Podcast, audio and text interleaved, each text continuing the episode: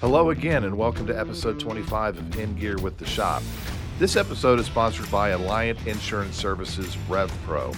I'm your host, Reagan Dickinson, and our guest today is Vinny DeVito, owner of Resurrection Muscle Cars in West Palm Beach, Florida. In addition to bringing classic cars back to life, resurrecting them, if you will, the shop also does high end commission builds, resto mods, performance upgrades, and is beginning to electrify custom cars. So let's get in gear with Vinny and find out what's new in the shop and how and why they do what they do. You know, I've, I've looked through your projects and, and seen what y'all have been, you know, what we all have worked on in the past and recently okay. as well. And I, frankly, I think it's fantastic. And but you know what I'm curious about is um, what is it that y'all what are y'all working on? You said you're busy. What are you working on right now? What's in the shop? Well, our shop is a, it's a pretty good sized shop. We're usually running uh, six to ten projects at the same time. Uh, some pr- projects for anywhere from just you know typical upgrades from muscle cars, from air conditioning and hydro boost systems and big brake setups and things like that. You know, and uh, probably three or four full builds are, are big cars that are running you know in the 150 to 350,000. Um, so some of the exciting ones we're working on right now is um, a big horsepower car we're doing is a 67 Camaro. The owner has owned for 27 years. It was his first car. It came in uh, as a full restoration, and his motor was all seized up, and he had a bunch of rot and things like that. And all of a sudden, he calls us up and he says, "Hey, I found a, a replacement motor for my car." So I'm like, "Great, send us the link. We'll order and get it coming." And it was a uh, custom built Texas Speed 1300 horsepower at LSPA with a big blower on it. So that changed the whole scope of the car. So it's a really sharp car. We've got a custom cage that we built in. We just got done painting it the same interior color to make it blend in, and and it's got the full TCI suspension on it. It's running. It can run 14 inch wide rear wheels on it. Um, it's it's really fun, and it's fun to have a client that is really into the project and that's involved with the project and uh, makes a lot of decisions. It's uh, it's much more enjoyable than just some of our big dollar clients that just you know, well, I want this and whatever you guys think is the best. Right. Yeah. So you do enjoy that interaction with the customer. And that's the best part. And the, the car industry in general has that. You know, ev- everybody can relate to cars. Women can relate to cars. Kids relate to cars. You go to car shows. It's a family event. Every you know, so it's a. Uh, it, uh, I've always loved it. I mean, what have you found by you know working with customers throughout the build or throughout the restoration? Um, what works and what doesn't? I mean, are are there things that you should or shouldn't do uh, within that interaction as you work with the customer? Yeah, communication uh, is essential with customers over communication can be detrimental with customers. Mm. Um, you're, you're, the clients are coming to us and they're they're looking for our expertise on the on a lot of the builds. Right. So the design aspects, the specifications, the uh, the, the, general looks, the performance, the handling. Those are the interaction questions that we, we work closely with our customers with. We don't involve them in you know electronics and gauging and, and you know gearing and all those other uh, things that they really don't understand anyway. Um, a, a, lot of time can get spent and lost trying to educate a customer and things that they're basically never even going to use after the car is built. Are you uh, uh, in the in the cars that you have in the in the shop right now? Are they? Do you do full restorations where you're trying to get back to the original, or, and or combining new technology? How do you find that mix works out for y'all? Well, I started with true true full mm-hmm. numbers matching restorations, and uh, and we were we did very well at it. But what happened was as the um, hobby uh, became more and more popular, parts became more and more rare. Um, having to source original uh, General Motors parts and trying to find the, the original cloth tags for the springs and the stamps for the behind the firewalls and soda blasting the firewalls down to get the production codes from Fisher Body. That all that stuff is so time consuming. What was happening to my clients is no matter what kind of uh, car it may have been is they started spending so much money doing a restoration that they would spend 125,000 to do a perfect restoration on a car that would literally sell maybe for 75. And when the restomod culture started happening, we started it back in 2010 we started our first resto mod, which was a 65 Mustang mm-hmm. with a Coyote swap. Uh, once we did that and the, the numbers that that car achieved, um, it was obvious then that resto mods were really the thing of the future. So we turned away from restorations and started building resto mods. Now, our particular style of resto mod, what, what we classify a resto mod is that it's a fully restored car that's been modified to modern conveniences. So what I try to do is design a build so the car looks like it did when it came out of the yeah. factory, essentially but with all the modern components and modern drivetrains and modern suspension. Uh, we you know we do full leather interiors, push button starts, key, you know keyless remotes, electric, absolutely everything, and insane stereo systems, yeah. whatever the customer may want. That's right. in a new modern car. Air conditioning too, right? Obviously, because some of these older cars didn't have that, right? Yeah, no air conditioning systems are yeah. That's just that's like a staple. That's our regular. Yeah, so y'all go soup to nuts then. I, so do you go from do you go all the way to, to painting as you finish off with painting as well? Yeah, we actually start. We actually um, we were the only the, the second shop in the nation that was approved to actually fully assemble bodies um, with. Uh, and we have the jigs. So for the first gen, second gen Camaros, we have the jigs to build those brand new uh, we have the uh, uh, the uh, Challenger and the Cuda jigs from 70 to 74. We have the Mustangs from 64 to 72. We have um, the GMA bodies from 68 to 72, including the El Camino. So we build a lot of the uh, bodies uh, and then build the whole car from the ground up. We do have a full high end paint shop that's actually booked out to the end of 2022 right now. Mm-hmm. Wow. That's yeah. awesome. It's good to have that work. It's nice it? to have it in house. It's uh, you know, and, and yeah, the world that's changing around us so quickly. Um, we're finding that the fact that we do have everything in house, we're we kind of set apart from the rest of our local competition, and that we, we can we can accomplish almost 100% of the build of the car. Is that something that you evolved into? In other words, were there things that you were farming out before? Yeah, whether it was yes, my paint work. I was when I first started, all my paint work was paint and body was farmed out. Um, I did have one particular mm-hmm. one specific uh, body shop with one specific painter that would do all my cars, so that it was done the way we wanted them. Um, we, did, we did farm out all of our interiors, whether it was a stock replacement or anything custom. Uh, we farmed out our engine uh, builds or rebuilds, um, transmission builds, rebuilds, all that stuff we farmed out. Uh, as the hobby uh, progressed and the manufacturers started building parts and components for us to buy, we we switched to, to those. What I mean by that is like GM makes connect and cruise packages with modern LS drivetrains and six speed and eight speed and even ten speed automatics.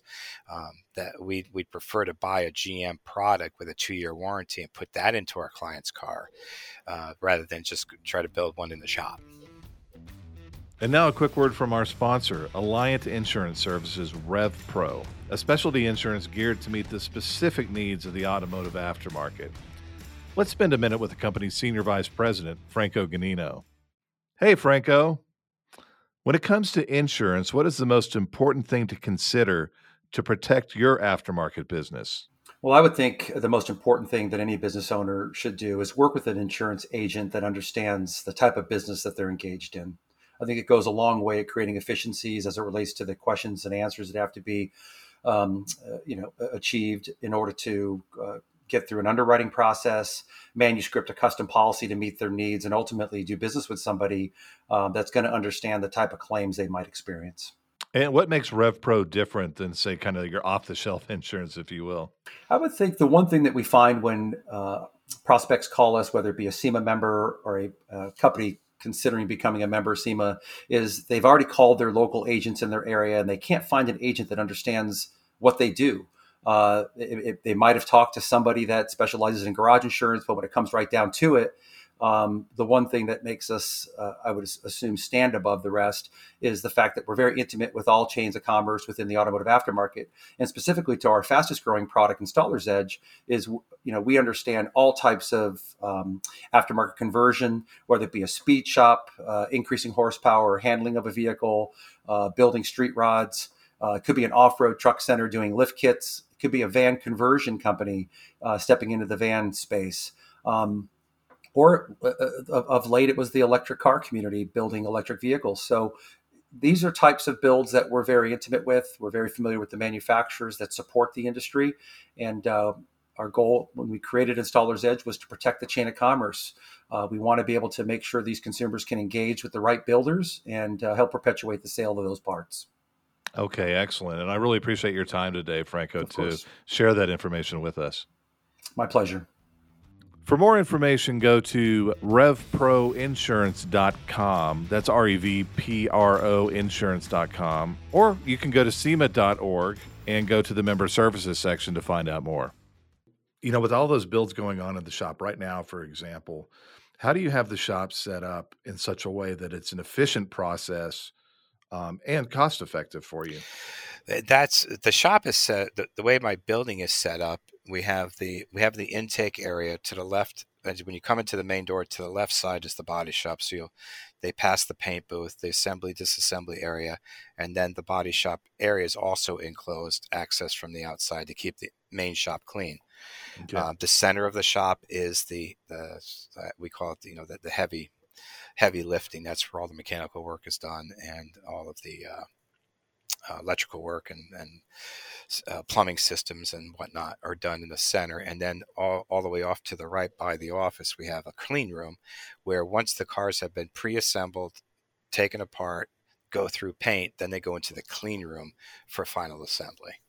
Okay. Uh, the difficulty in our industry is every single car is different and part supplies can change a project scope and a project schedule in a minute. Mm-hmm. It could throw everything off. We could have a part uh, just because something's new doesn't mean it's good. We need that part to keep the build going. That part's dead. To resource that part is three months out. Yeah. So now we have to shuffle the whole shop around again, move that car into storage, wait for those parts to come, mm-hmm. you know, and, and, and shuffle that around. And that's happening. That's almost it's almost in real time uh, as the supply continues to dwindle. Right. How, how are y'all dealing with that issue right now?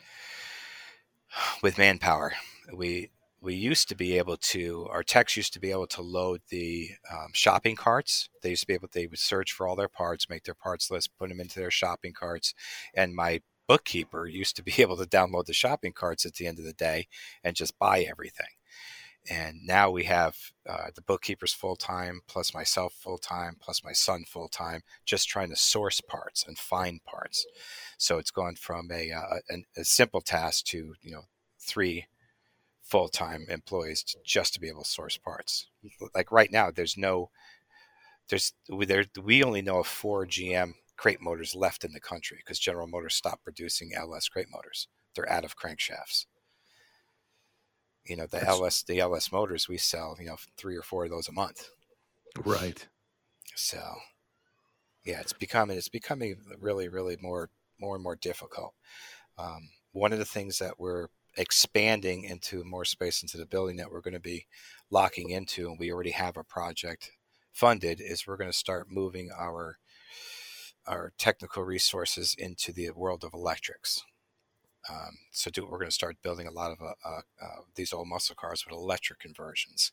Now that the the electric motors and the batteries are all available, a lot of your aftermarket hot rod companies are starting to buy up these electronics companies, so we can get and uh, you know electric controllers and throttle assemblies and what for and whatnot um, to plug and play. So mm-hmm. our first project is a, uh, a 70 Chevelle SS that's going to have uh, front all-wheel drive Tesla drivetrain in it. Wow. Yeah, so we're that's kind of what we're turning, not turning to, but we're gearing up for the immediate future of electric. Um, have you done any electric projects, or will this be your first one? This will be my second. I did one years ago with the an- antiquated technology. I actually did a Sunbeam Tiger. I don't know if you know what that car is, but it's a, sure. it's a very very small car. Yeah. And uh, and that, at that point there was a, uh, a conversion company that just had a motor plate that you bolted right to the front of your manual transmission with their electric motor. Very simple throttle assembly, but the batteries were very heavy. And by the time I fit all the batteries into this car and put it in my enclosed trailer, it literally almost fell through the floor of the trailer. It was so heavy. wow. Um, but when you when you hit that that that throttle, the, the tires would boil off all the way down the quarter mile, but then it would be dead after maybe 30 miles. You know, yeah. now technology, the cars will go nine second quarter miles and they'll run all day long. They'll do 325, 345 miles plus on a single charge. Yeah. And, so, but do you, do you still see challenges with doing that in the future? I mean, are, are you, how are you preparing for those I challenges got, as you move into that world? I think the challenge is most recently, I feel the challenges we're facing is staying in fossil fuel. I think the world in general is forcing us into electric. So I think it's I think it'll I think it's actually going to make things a little bit easier for us to work on our electric program for the future than to try to sustain our fossil fuel program. I mean, what do you see as the future of that? I mean, when do you see that really uh, maybe going even 100% toward electric? I would say at the most, maybe 2024, 2025. Really, that soon? Well, the the whole world's going there. Yeah, yeah. I mean, I've read an article that even NASCAR was thinking about making it all electric by 2024. Wow. It'll be interesting to see what happens, right? But you're already preparing for the future, like you said. And what what is the uh, what is the timeline on that on that project um, that you're going to be working on? As far as when do you think that's going to be completed? When do you start on it? When do you think? Well, we're completed? hoping to start on it uh, by the end of the year. We, we already have the donor okay. car. We already have the we already built a custom body that can accept the cradles, and um, yeah, we're just trying to we're like I, we're trying to expand to it another bay in the same building. And once we have that bay then we can kind of get set up over there because that's that project is going to need to be immovable. And our shop right now we just have so many other projects booked in or we can't even do estimation until uh, january of next year so we're booked up really really well and that's a project that is going to need its own technician its own design to move forward quickly enough to make it financially feasible and efficient for the client okay so you're moving Yes. Okay.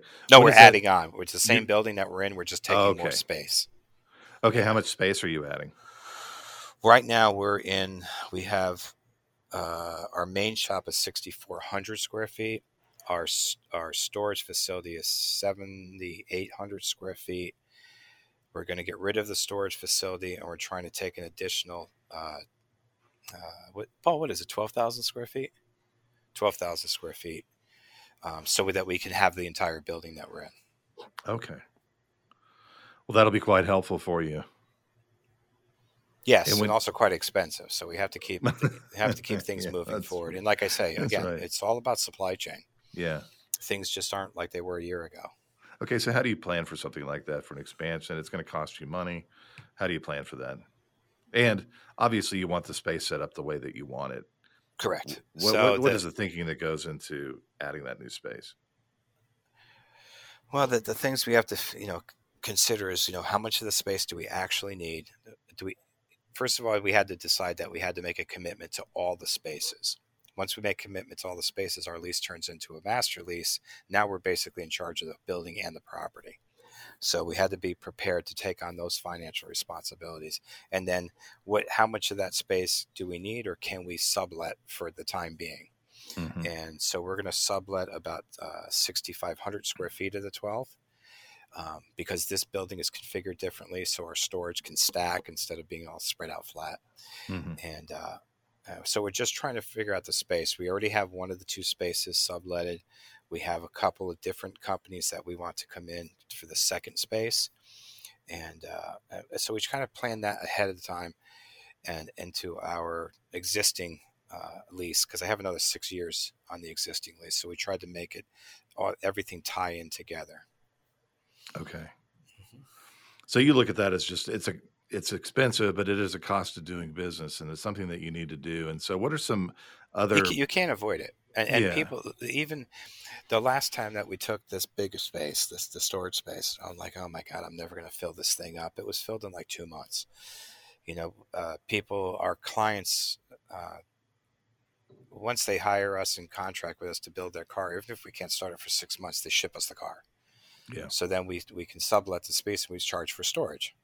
So a lot of the space can pay for itself in that. If we're waiting for a long time for your parts, they could charge storage. It's very inexpensive. We keep the storage fee very inexpensive to our clients, so it's much you know it's not even considerable to bring it back and forth. It's just better to pay for us to store it. And mm-hmm. then we mm-hmm. have local customers that just don't have a place to keep their hot rod or classic car, and they need a storage spot that they can come to and grab their car on the weekends when they want to drive it. Right. You know, aside from employees and and um, supplies and so on and so forth, what do you see are essential costs of doing business that maybe some shops could overlook? I I've always believed that if you're gonna if you want to how do I say this? I was a, I was a developer most of my life, and I only did high end residential. And I always believe that if you're going to do something, you need to do it on a large scale. So when I did the hot rod shop, I thought the same way. I got to do this on a large scale. So if you're going to do it on a large scale, there's a lot of variables that can happen, a lot of things that you can't you can oversee. So having number one, make sure you're licensed. Get all the correct license. Don't try to cut a corner. Don't work out of your barn behind your house. Don't, you know, get yourself a location. I can tell you right now that when we first started and we got our our uh, our location, we had cars we had people lined up outside the door to bring us their cars and i i asked every single person they're like oh yeah we know that guy out west and we know this but i don't want to drop my car off at somebody's house. Yeah. You know so no matter how talented you are just establish yourself number one get a licensed business get yourself into a good location. Mm-hmm. number two make sure your butt's covered get yourself a good insurance agent get yourself a good attorney make sure you have all the correct corporate documents correct corporate protections and make sure you're insured. The big thing with us with insurance that I learned from my my insurance agent's actually with my best friend as well, and I learned from him is it was difficult for us to get insurance because we actually build cars from scratch. Right. So yeah. we're man, we're almost manufacturing, and but we just had to shop around and get that because that's what we do. If you're if you're trying to save money on insurance and you underinsure yourself, a failed a failed product could destroy you the results of a failed product. That's right. Uh, um, and that's it's not worth the money. So mm-hmm. we spend a lot of money on insurance, um, making sure that we're covered. And when and when and if something does come up, or if we do have a, you know, any litigation happens, we have the professionals in place to, to handle it, and we have the insurance coverage to cover it. You know. Yep. Well, you know what the music means. Our time is up. And special thanks to Alliant Insurance Services RevPro for being the sponsor of this episode. Now you can subscribe to In Gear with the Shop through your favorite podcast platform, SoundCloud, Spotify, or Apple Podcasts. And if you're subscribed to the shop's daily e-newsletter, you'll know when the latest podcast is available. Plus, you'll stay up to date on the latest in the automotive aftermarket. Just go to theshopmag.com. Thanks again for listening, and until next time, adios, amigos.